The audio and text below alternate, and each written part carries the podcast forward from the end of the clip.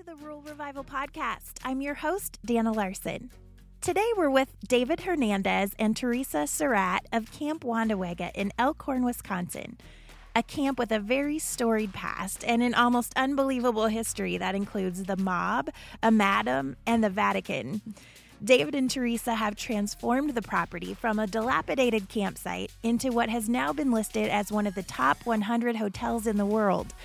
Throughout this adventure, they have found themselves right ahead of the latest trends, or maybe even setting them, making the camp a creative playground and landing them in the center of some epic brand collaborations and product lines.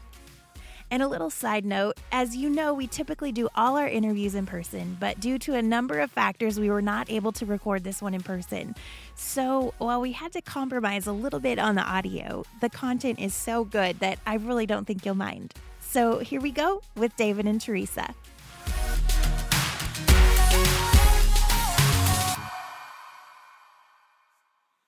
All right. Well, we're here today with David Hernandez and Teresa Surratt from Camp Wandawega in Elkhorn, Wisconsin. Guys, thanks for being on the podcast. Thank you for having us. Happy to be here. Well, let's start from the beginning and have us tell you a little bit about your backgrounds and how you grew up. You want to start, Teresa? Ladies first. Yeah, would you like the one hour version or the or the thirty second version? um, I'll I'll start with the with the sort of the one minute version. I I grew up in a little farm town in southern Illinois. It's called Beardstown, like the beard with a B. And um, gosh, it had four thousand people, but I grew up about eight miles outside of town, and uh, between soybeans and corn and a hog lot. And so uh, went to college when I was uh, 17, actually, and wanted to be a graphic designer. I just wanted to do creative things. After spending my whole sort of childhood and high school years painting, you know, grocery store windows and bug shields and everything you do in a small town if you're an artist to make money.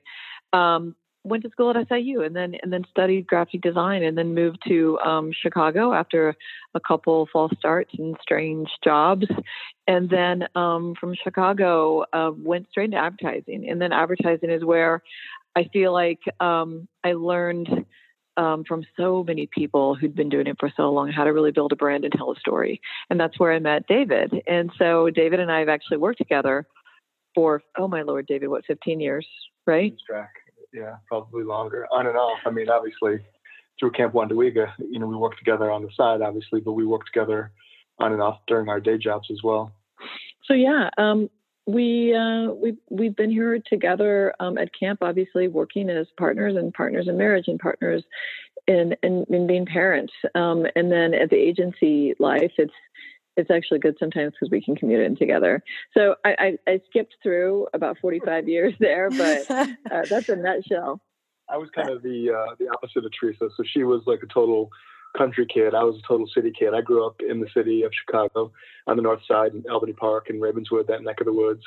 And so for me, though, um, uh, Camp Wandawega was kind of a weekend getaway. It was a place that I've been going to, you know, my whole life when it was owned by the Catholic Church. So it was kind of a great little way to escape the city and kind of be able to run around in the woods and, you know, go swimming in the lake and fishing and do all the amazing things that you could do out in the country. And I mean, for me, it's like sometimes I literally think of, uh, you know, Wisconsin as a lifesaver in terms of getting out of the city, as opposed to all the stupid stuff I would have done if I stayed in Chicago as a kid. So. Definitely. So, did you have any idea that maybe this would be a bigger part of your future and have any dreams of owning that someday? Or was that just a completely separate thing? I think you know. It's, I don't think it's the sort of thing when you're a little kid that you you could ever even comprehend that you could own yeah. something, you know, especially something like something like this, something that meant so much to me and meant so much to so many people. It's like the sort of thing that you don't really think about anyone ever owning because it's owned so collectively. So it wasn't even something that we really fantasized about. I mean, I, I do think maybe we thought about like maybe we can build a whole bunch of cabins and me and all my childhood friends, you know, my cousins who all used to come here, we could all have our own little cabin or whatever. But you know, I think those dreams kind of faded away as we kind of grew up and went our separate ways. Um, but you know, ultimately, you know, Teresa and I started visiting the camp when it was still owned by the Catholic Church in the early 2000s. And um, Father Baginskis, who was the main caretaker still, um, I told him, hey, if you're ever going to sell the place, um, let me know before you do. And a couple years later, um, 2003, he called. He said, "Okay, if you're serious, it's time." And um, we bought it in around January of 2004. And again, it's funny though. We're talking about like dreaming about owning it. We still kind of we're humbled by the fact that we are just like one tiny little chapter in the history of the place, and we know that you know we're not really the owners. We're just the current stewards or the current caretakers. So we're just trying to do our job of you know making the most of it so that future generations can enjoy it like we do. I love that. Talk a little bit about the past because it does have a very storied past. Yeah, the, the past of the place is really amazing. It's funny too, getting back to my childhood when we were little kids here, hanging out when it was run by the Catholic Church, we had all these childhood fantasies that we had made up about Al Capone and secret passageways and trying to find Capone's money and all kinds of silly little stories. And I don't think, um, you know, again, I, that was really just kind of our childhood imaginations running wild. And um, it never ever occurred to us that the real history could be so much more um, adventurous and romantic and seedy than than what we had made up. So it turns out that the place, you know, around 1925 when it started, um, it was basically, you know, probably bought by the mob and run by the madam, and she ran it as as kind of a lodge, hotel, speakeasy, brothel, all rolled into one. You know, so I think if you could imagine this place, you know, opening up in the midst of uh, prohibition, it was an amazing little place to be on the end of a dead end road on the edge of a lake that no one had ever heard of on the edge of the woods. It was a perfect little getaway. And if you were to draw, draw a triangle from Chicago to Milwaukee to Madison, it's right in that triangle. So it's, you know, relatively close to three major markets. So it was kind of an amazing little getaway during the Prohibition era. And then I think um, when the stock market crashed in 1929, I think they had legitimate plans for it to be more of like a proper you know, saloon, hotel, restaurant, whatever. But um, I think with the economy going south at that point, um, everything changed, and I think that's when they really kind of leaned into becoming a brothel. You had all these um, first generation um, women who had come from Europe who found themselves in America looking for great opportunities, better opportunities, jobs, etc. And they found themselves here in the midst of the Great Depression. And unfortunately, sadly, you know, many of them had to turn to prostitution as a mode of survival so anyway, the, the madam ran the place. Um, even after prohibition, she continued to sell illegal liquor and she continued to run it as a brothel. And she did that all the way until 1942 when she was finally arrested for running a bawdy house of ill fame. But before that, there was a whole series of things from criminals on the run, contempt of court, uh, multiple federal raids, prohibition padlocks, um, kidnapping, murder, suicide, etc. So there's like a really kind of interesting history um, from the beginning until 1942. And then it became a legitimate lake resort in the 1950s. And then the Catholic Church bought it around 1961, and they owned it until about 2004 when we bought it. So, you know, kind of like from the mob to the madam to a legitimate lake resort to being, you know, purchased by the Vatican to be a getaway for um, Latvian priests who had fled Latvia during the war and they couldn't go back because it was part of the Soviet Union. So that was how I came to know the place. It's because I'm uh, my mom is uh, Latvian Catholic. She's a refugee, and this was a place where the Latvian side of my family could kind of come together outside of the city and you know sing Latvian folk songs and drink Latvian liqueur and you know dance and sing around the bonfire. So it was kind of like a way for them to return home, um, even though they couldn't return home because of the Soviet Union. Wow, that's incredible. So describe the camp for us. What was it like when you took it over? What kind of shape was it in? That's one of my favorite questions. It was we kind of describe it as Blair Witch.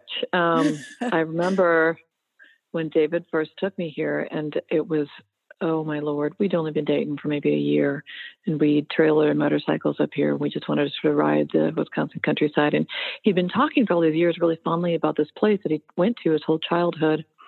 And uh, you know, we were in our in our twenties, and um, he brought me up here, and I had this idyllic vision in my head of what he'd been describing. And it was nothing like that. It really was like a hoarder's den in many rooms, like roofs falling in and windows missing and truly scary stuff. Um, like the, I remember the whole field was just full of broken down cars, like 25 broken down on blocks cars, and then just a mountain of used tires it really did look like a junkyard and the parts didn't look like a junkyard just looked like this is where you would take someone to you know i don't know if, if you were to kidnap someone like it looked like bad things happened here.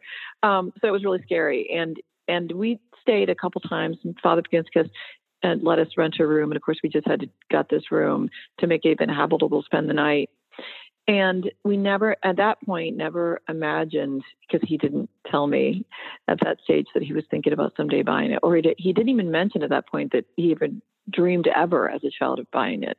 And so it, it was pretty scary. The before pictures are something that we just started to share on Instagram here in this last year because all these years I was thinking, wow, if anybody really saw what this place was underneath when we got it, it would be too scary to ever come back. or they would only be able to walk in the rooms and be like, holy God, what it what it was before we sort of put it back together. So David, we've been together for for a while, um, and, and and coming here on occasion and um, not really even seeing the whole property. Then when someone David says, "Well, you know, Father Baginskis called and he mentioned it," and I'm like, "Oh, cool. What are they going to do with it?" And he's like, "Well, I was thinking about buying it." And I was like, "What?" because they, you know, what do you do with the 25 acre condemned property? And it wasn't just that it was condemned; it was full of these rooms packed to this ceiling with like junk. It was such an overwhelming, terrifying money pit, like with a capital M. Um, I couldn't take it seriously. But then he waited a week because I was just like, I'm not even going to consider this. You're this is nuts. And then about a week later, he brought it up again, and then he kept bringing it up very diligently. And then finally, I just, you know, he sort of wore me down. I'm like, okay. I mean, I I'd done it before. You know, I'd, I'd bought my first sort of condemned house when I was 21 and just graduated college. So it wasn't like a new thing to tackle, um, but this was different because it was gigantic. And then he and I had no plan for it. We just wanted to save it. So and we were we were engaged at the time. I, we ended up closing on it. I think like you know December January 2003, and or you know January 2004, and we got married in August of 2004. So we basically had eight months to get the place just just barely good enough to be able to have 250 of our closest friends and relatives come for our wedding. So we had a ton of work to do in the early days. And we, we literally were grabbing friends every single weekend from Chicago. And we promised them we'd fill them up with booze and chili if they would just come help us work all weekend. So we had like these week after week after week of work parties of just cleaning and gutting and painting and throwing things away and donating things and finding amazing things in, in the process that obviously were worth saving think that was one of the great things about it is the property in general. Teresa mentioned it was obviously really run down, but it had never truly been molested. It had never been renovated.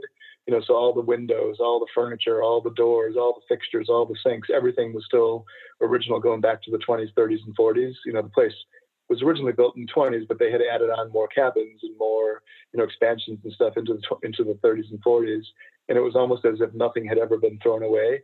So we had to peel away all the stuff that was, you know, kind of piled into the place in the 80s and 90s and beyond that just didn't belong here and save all the stuff that mattered and kind of put it all back together again, like just barely in time for our wedding. And but the the truth is, we locked all, almost all the doors, so no one stayed here. No one spent the night here, um, except for David and I in the one in the one room that we had fixed up enough and we just pitched a huge tent out in the field and everyone did like any outdoor wedding you spend your time out there. And so um, it was uh, fast and nerve-wracking and exhilarating. If you can imagine planning for a wedding planning for a wedding for 250 in the middle of nowhere essentially where we were. It wasn't a wedding facility so every single thing that you need. Every chair every every porta potty um, everything was like throwing a, a party in, in the woods. So we did all that but at the same time it was compounded with a deadline that was closer to seven months. We're working full time in chicago. This is another state. And we're just trying to get the property you know up to at least tolerable. And so I remember the morning of the wedding, it was six o'clock in the morning, and I was out there with two bags of mulch on my shoulders, just mulching as much as I could around these little moments. I'm like, it's a porta potty, but it's really cute because look, it's got fresh mulch. That's um, it. It was crazy, but it was a. I think it was an interesting way to start out because it really set a precedence for a degree of commitment that we would have to have and continue at that pace for the next 15 years to where we are now to be able to get it to where it is. So even though it's not the mad rush for the wedding, we've never sort of taken our foot off the accelerator since but just different projects. And of course, with a property that's almost 100 years old, it's it's never ending, you know, and, and nothing's ever going to be cheap or fast or easy. Um, so whether you need one year's all new roofs in the buildings, or you're running underwater plumbing another year, or replacing all the electrical in another year, it's an adventure. It's expensive, um, but it has been truly a labor of love, and it's it's been a good anecdote for what we have to do in the city um, in our jobs, which is really the polar opposite. So it's it's been great therapy for us. That's great. I love that you were able to get married there. Did you have like a massive vision for it when you bought it, or was it just kind of like just hmm. start?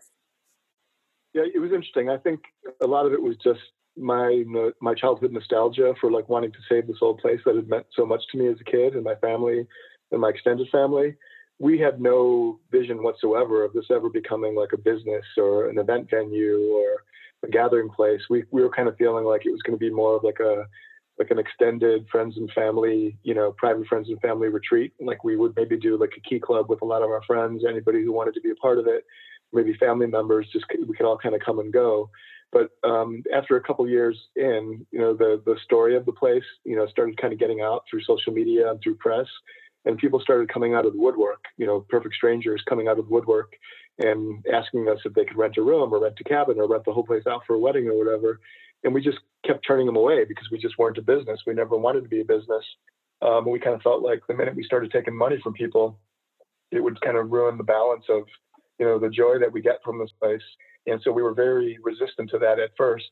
Um, but we kept on having like these big weekend gatherings with all of our friends and big parties and things like that. And we realized like, oh my God, we can't sustain this because it's way too expensive to be putting all the work into it and then to be doing all of this entertaining. So we started kind of experimenting with like taking money on a smaller scale to do small scale events and things like that. And um, and then ultimately, as that started to take off, we um, actually it's kind of funny. Um, the county tried. We, we we continued to do Catholic mass there even after we bought the place. It was kind of a, a handshake deal with Father Baginskis. As long as the will of the local community wanted to continue to have outdoor mass, we would let them. And you know, to this day, they still do it from Memorial Day to Labor Day. But one day the county came by and they saw all the church pews set up out outside. We do a big outdoor mass, and they were like, well, uh, what's this? What's going on here? And we're like, oh, it's, you know, Catholic Mass. We do Catholic Mass every Sunday. And they're like, you can't have Mass there. You guys aren't zoned for it. This is zoned residential. Hmm. like, well, we've been doing Mass here for 50 years. So, you know, it's not really good time to tell us that. So they, they took us by the hand and they guided us through the process to get the necessary rezoning and permits and licenses so that we could not only continue to do mass, but we can also start, you know, properly doing art camp and kids camp and creative retreats and start using it more like an event venue for weddings and things like that. So then we did become a business. And the business model for us has been every single penny that we make goes right back into the ongoing renovation and preservation. So it's not it's not um, a money making venture, but it's an ongoing preservation uh, venture. So it's allowed us to kind of get further and further ahead with trying to make sure we can kind of save the place and preserve the place for another generation. That's great. Well, at this point, you've created an experience for your guests that is unlike any other. So, talk about your process and and maybe it just came together as you grew, but was there some intentionality behind creating an awesome experience? We're pointing at each other because we both have different answers for this. um, I think, sorry, he and I were like have this side conversation when you were asking just now. Um, you know what? I mean, like like David said, I it was really honestly completely organic. We always get asked. I think it's a common question. How did you dream this thing up? And honestly, we didn't. It was so organic. We didn't have a vision that would be like giving ourselves, I think, too much credit. It was every day and every year saying, hey, it might be fun if we did X. It could be cool if we did Z. And at the time, 15 years ago, we didn't know anyone who owned a summer camp. Summer camps were literally just places that kids went, and sometimes they would do, you know, specialty camps at, but it wasn't a thing yet. And so early on, after we bought it, it when it ended up on um, I think the first was Country Living and Chicago Home and Garden. That quickly turned into an article with Wall Street Journal, and because it was an anomaly at the time, before the sort of trend had hit, not just summer camps by people owning them, but the summer camp theme that we started to see take over and like retail and clothing and you know toys and all those things. And so what happened was we were just doing fun things that we liked and with no strategy and no foresight we were just like let's try this and let's do this.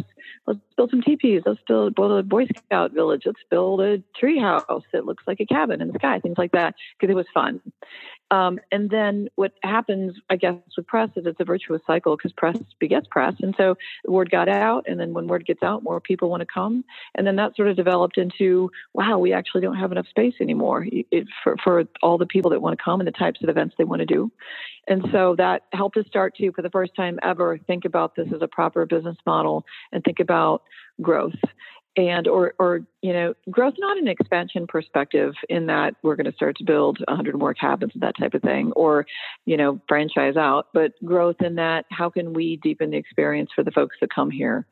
And for us it's about um, it sounds weird um, minimizing. It's about uh, extracting. In the very beginning, we I think we were putting like gift baskets in rooms, and I would throw everything in the kitchen sink in this little gift bag. And then I realized what people really want is a simpler story.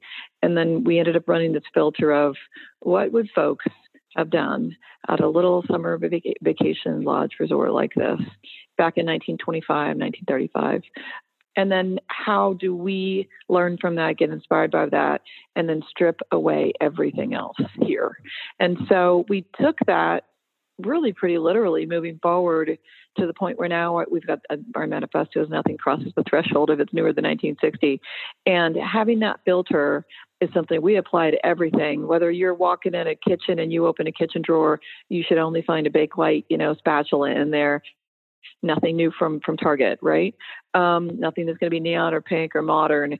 And same thing with the sports equipment room, or when you go down to the beach, every tennis racket and boat and piece of furniture and textile in every room has to be um, vintage, with the exception of sort of you know the lines that we make, whether it's new towels and bedding. So once we started to lean in on that, what we realized is people really respond to that because you just don't get that a lot of places.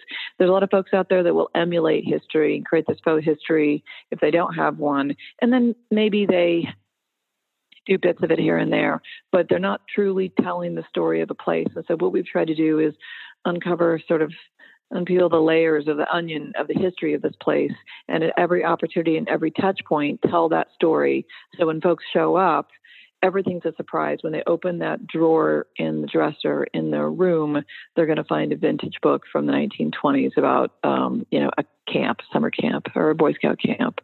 And I think that the more that we lean in on that, the more we're able to provide a unique experience for us. That as we now are in a landscape where there's so much competition. Everyone ha- open, opens up boutique hotels, and we've got Airbnbs. We've got all these different sort of lodges and different folks doing them. That's the thing that consistently sets us apart. And the thing that we lean on the most is what's the most authentic way to tell our story and share our story so people feel like they're stepping into another era. Yeah, I think that's that's critical. The whole thing about being really back to basics and no frills um, we do find that like a lot of the people who come here are, are, the sorts of people who travel the world and they could stay at all the nicest hotels and go to the finest places. They're looking for something unique, something different in here. And it sounds kind of cheesy when we say it, but like kind of getting getting um, back to the simple pleasures of simple times, like getting back to a place where you don't have TVs in your room and you have shared bathrooms at the end of the hall and you don't really have any modern amenities and hopefully you don't even get a phone signal. You know, so people really are kind of forced to as Teresa said, feel like they're kind of going back in time. And I think you know people can maybe relate to each other and re- relate to the environment and relate to nature a little bit more kind of organically when they feel like they're more disconnected. So no Wi-Fi. uh, yeah, I mean we've got spotty Wi-Fi at best, and you know we kind okay. of have a little bit of Wi-Fi just out of necessity for ourselves, like if we're here working or whatever. But we don't advertise Wi-Fi and we don't provide Wi-Fi, and we tell people, hey, if you've got work to do, um, please bring your own Wi-Fi hotspot, or if you really have like some files you need to upload or download, um, McDonald's in, in nearest town of Elkhorn has free Wi-Fi. you know, you can go there. yeah. you know, it's not that you know, it's not like we make people check their you know cell phones in a basket when they show up, but we definitely like you know, it, it is back to basics. Sometimes um, you know people come here and they don't expect it, so we try to in the early days at least, people didn't know what to expect. So we try to kind of over-index on setting the expectations low, you know, making sure people understand that they're not going to have maid service. Um, you know, it's kind of like going to camp when you show up. Like if you're at kids camp, you got your cot and you probably got your one towel that you're issued when you show up and your one blanket or whatever, and it's just going to stay here for the duration. You know, so it's like we don't do maid service every day. We don't, you know, we don't turn rooms over while people are here. Um, they're just kind of on their own the whole time, and I think there's kind of a, a, a pleasure to that that's kind of liberating as opposed to being at a hotel where like everything is taken care of and you feel like you're being tended to. And also, to be honest, it's, it's somewhat disarming when you show up and then discover that you don't have locks on your door and you're in this, you know, traditional sort of tourist lodging that they had in the 20s and 30s predating you know hotels and even motor hotels where you have a long hallway you've got shared bathrooms men's and women's you've got a shared lounge and everyone's got a bedroom. And so um, it's fun for folks. And of course we rent to groups only. And so you're with your group when you're in the top level of the hotel or the mid level when it's a big group of rooms. But there there isn't air conditioning and we say you know if you want air conditioning open your window. There is some heat. You know we've got you know hot water but it forces you to think differently, which forces you to sort of behave differently because you have a whole different perspective. The key that we've learned is preparing people, like truly like Boy Scout style. It's all about um, setting expectations. So we have this thing that we lean on really heavily very early on, which is called the Manifesto of Low Expectations, which is exactly like it sounds. Before anybody can book on Airbnb or anybody comes, they have this very clear outline of all the terrible things that can happen to you. Um, and it, it's written in a fun way, but it's in an honest way. Yes, there are going to be, you know, toads or maybe a snake, a garden snake in your shower. You're in an outdoor shower. There's going to be chipmunks running down the hallway. Nothing in here has been updated since the Hoover administration. Everything that you can imagine that someone could write in a Yelp review and complain about, we just own. And we're like, hey guys, this is what you're signing up for. And we are not for most people. There's a nice little Days Inn down the road, or there's a Holiday Inn. You know, those are the spots for people who have any expectations at all, because we just don't want to disappoint folks at the end of the day. And so we just try to be honest, and it's worked for us so far. Um, having a sense of humor and a sense of humility has been a lifesaver for us because people are very forgiving. We've found. That's great. Well, you mentioned you've gotten a lot of press, and I think that's how we all know about you. But what have been some of your favorites that stand out as far as like photo shoots or brand collaborations or things like that? I think, I mean, there's been a number of things that have just been kind of surreal to us, like being on CBS Sunday morning or being in the Wall Street Journal or being on MTV, like things like that, that it's just kind of like you're, you're like pinching yourself going, wait a minute, is this real? Like, this is so weird, so random. Like, you know the fact that like we never really sought press or advertising. We've never done advertising you know but i think there was something that was just kind of um, maybe compelling about the story of like this kind of little camp that could. And you know again i think a lot of this also had to do with the fact that the place became an inspiration for teresa in terms of some of you know her books. For example her three books are all one way or another related to camp so you know the more she started getting press and doing articles, and the article became a book, and then the book led to another book. So it's become this kind of virtuous cycle of creativity. And you know, it's funny too. We also talk about the fact that um, we bought the camp in 2004, which is the same year that Facebook started. And obviously, you know, they're a lot more successful than we are. But I, I make that um, point just in terms of the the role of social media you know, we had a lot of friends who were coming up who were involved in advertising, marketing, social media, people who were kind of early versions of influencers.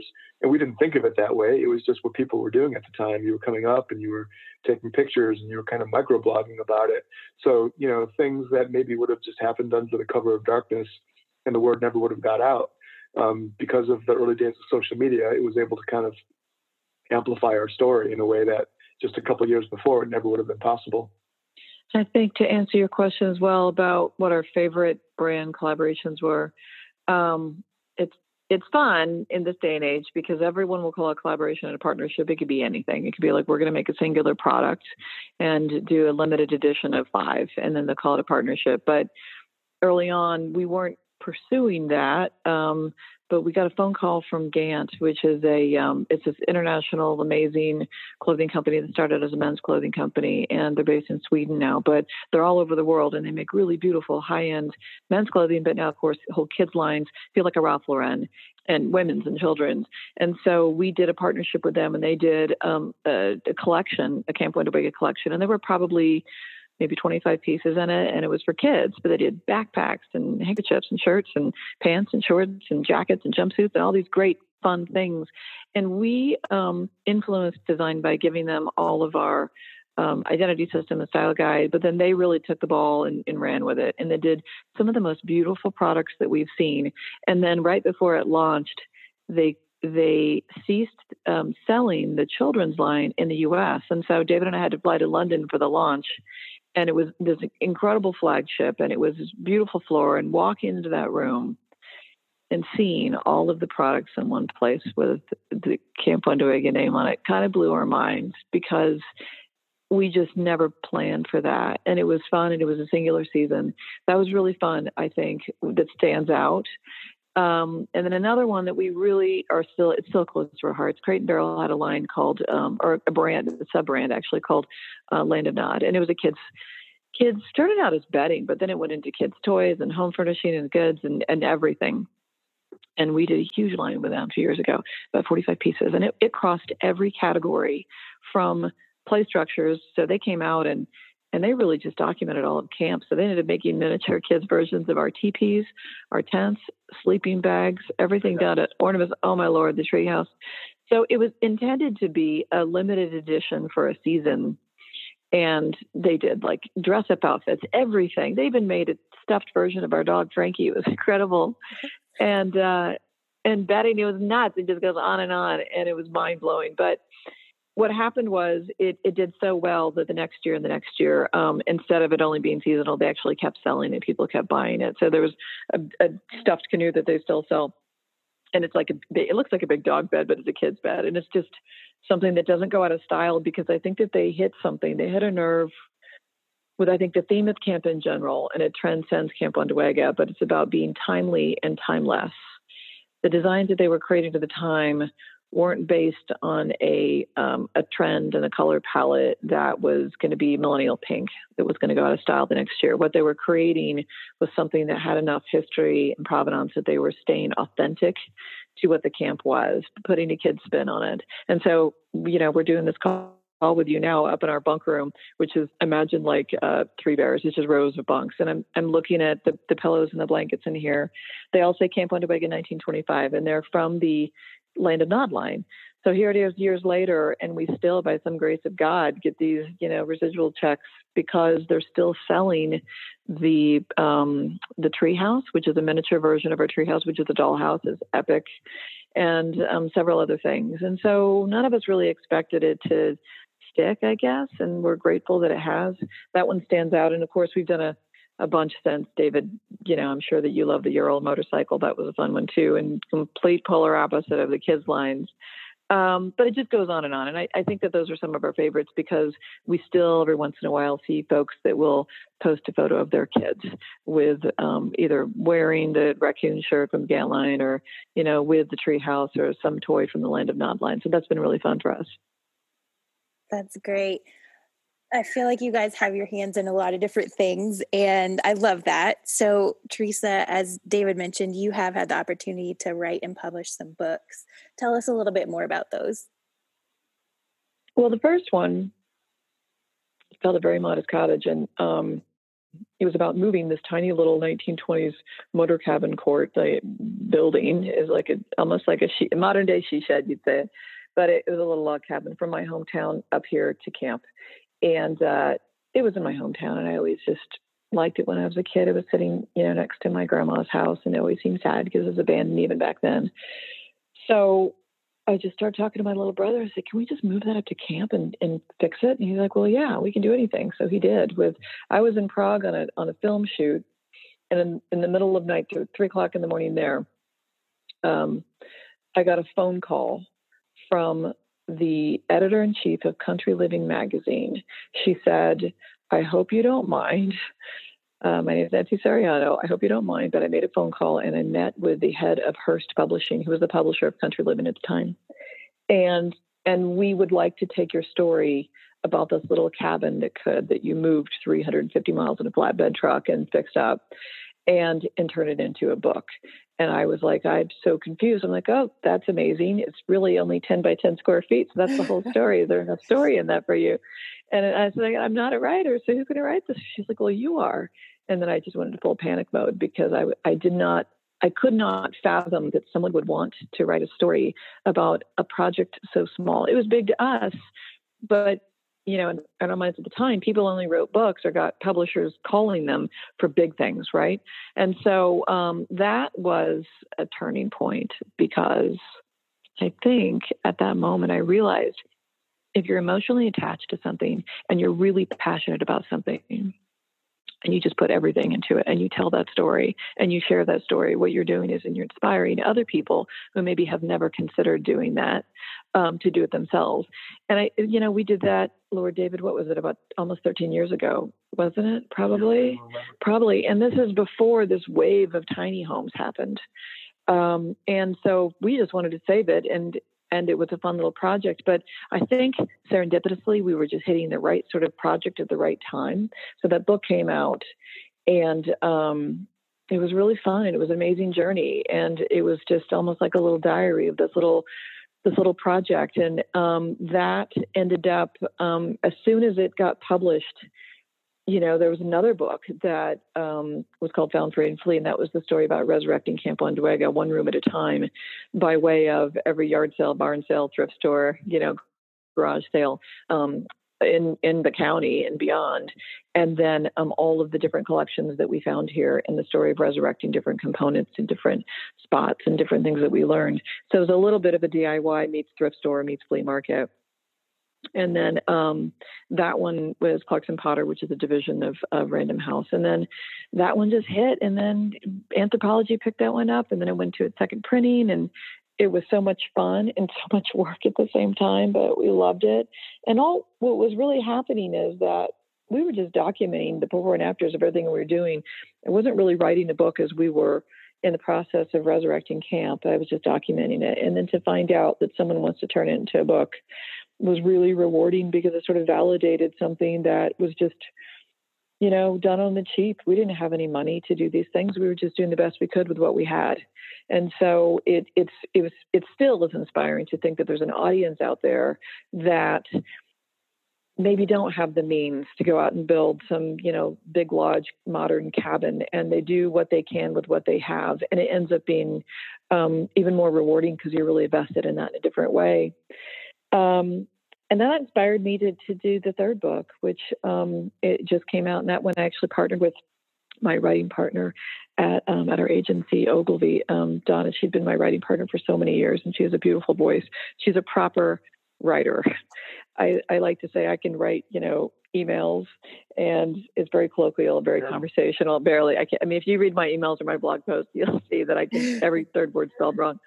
Donna's a really beautiful writer. So I asked her, I had the story idea, but I didn't have the voice for what I envisioned. And so she and I wrote this one together, and it's called The Forever Tree. And it's about the tree house um, that sits in the very center of camp that um, was built in this, you know, this epic. We called it the grandfather tree. It was the biggest tree in the property, and um, it died quite suddenly, um, which was devastating because we're real tree huggers here. Uh, and it was so beautiful, and it had been here for over a century, and it got Dutch elm disease and died.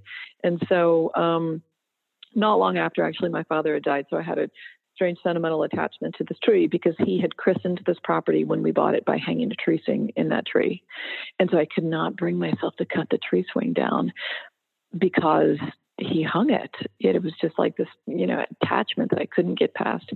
So um, my brother came out, who's an arborist and a tree man, and he um, and he said, you know, Teresa, you're going to have to cut this tree down. It's dead. It's dangerous. You have too many kids here, and it was gigantic. It was going to start dropping limbs, and so I knew he was right.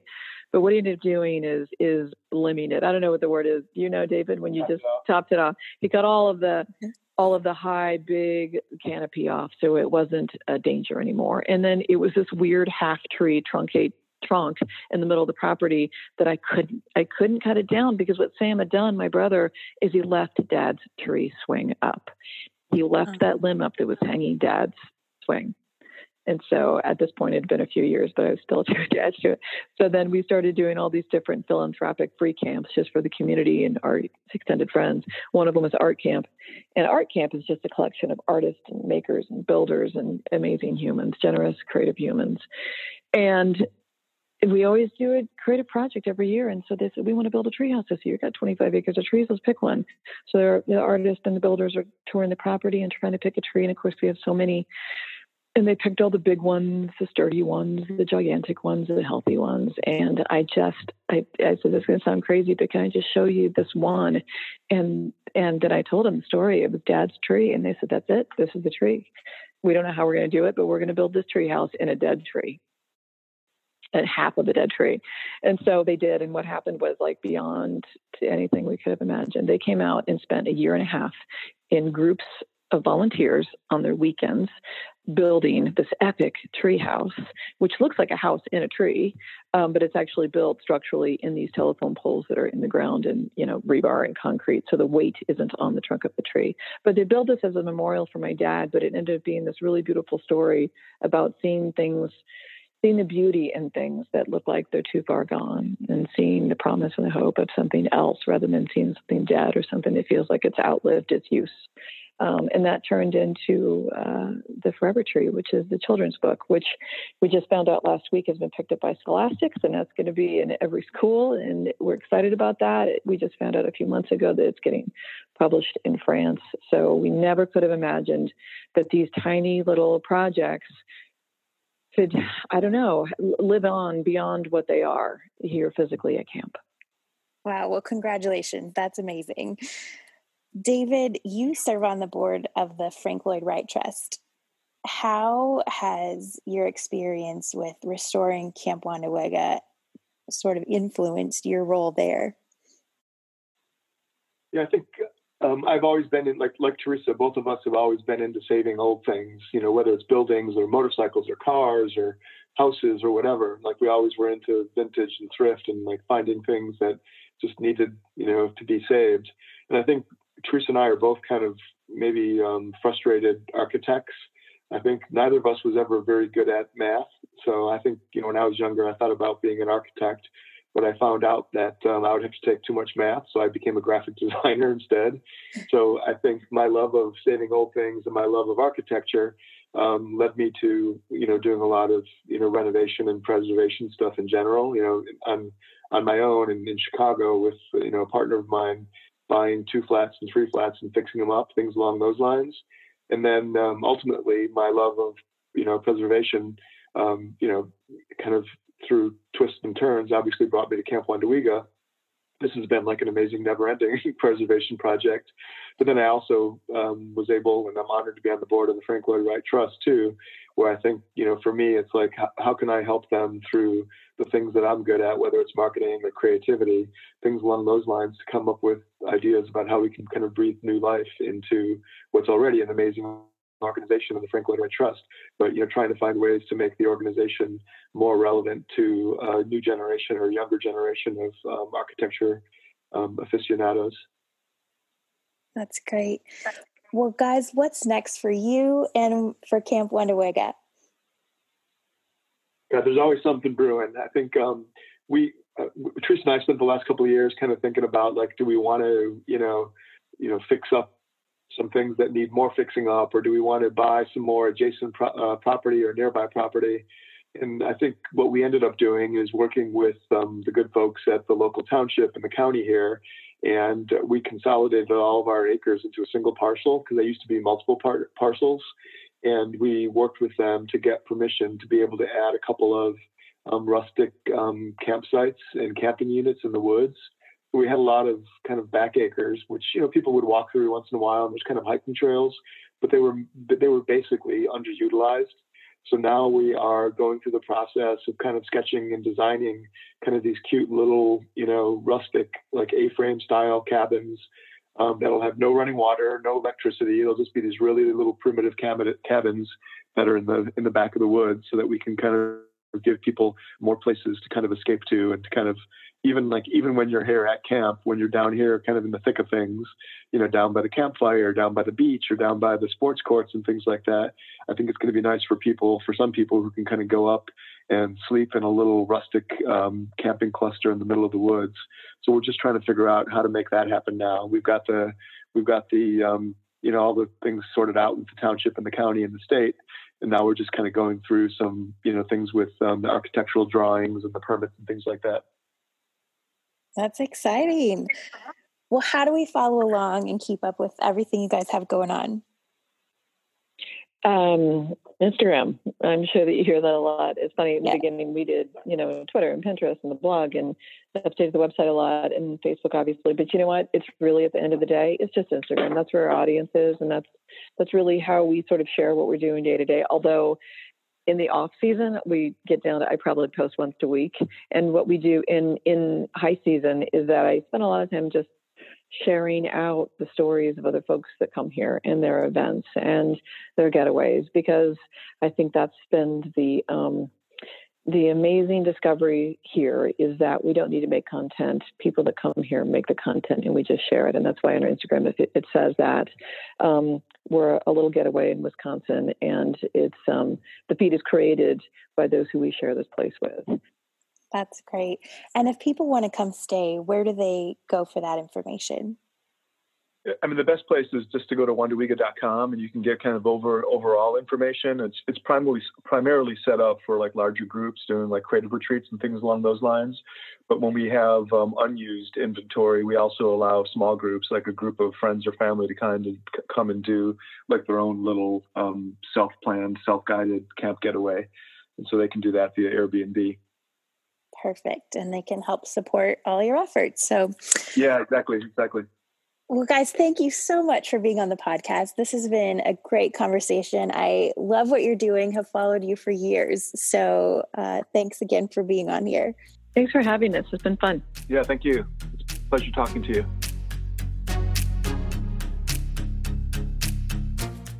Well, I love that David and Teresa followed their passion, and while they didn't even have plans of operating the camp as a business, their passion was contagious and it overflowed into all of these amazing opportunities. And I love how their creativity just keeps fueling more creativity. From the camp itself to their books and their brand collaborations, it's pretty amazing to watch. So, if you're in need of a little creative inspiration, go check out their Instagram, and you can find the links to everything we talked about in the show notes. Also, we just launched the Live Rural Survey, and we're asking everyone to take a minute to complete this. No matter where you live, rural, urban, or somewhere in between, your input matters and will help us gather important insights. Go to ruralrevival.co slash live rural survey, and I promise it will only take a minute. Also, could you please share the Live Rural Survey link on your social pages to help us get this in front of as many people as possible? Thank you so much, and thanks for tuning in today. And a huge thanks to David and Teresa for being on the podcast. Have a great day, everybody.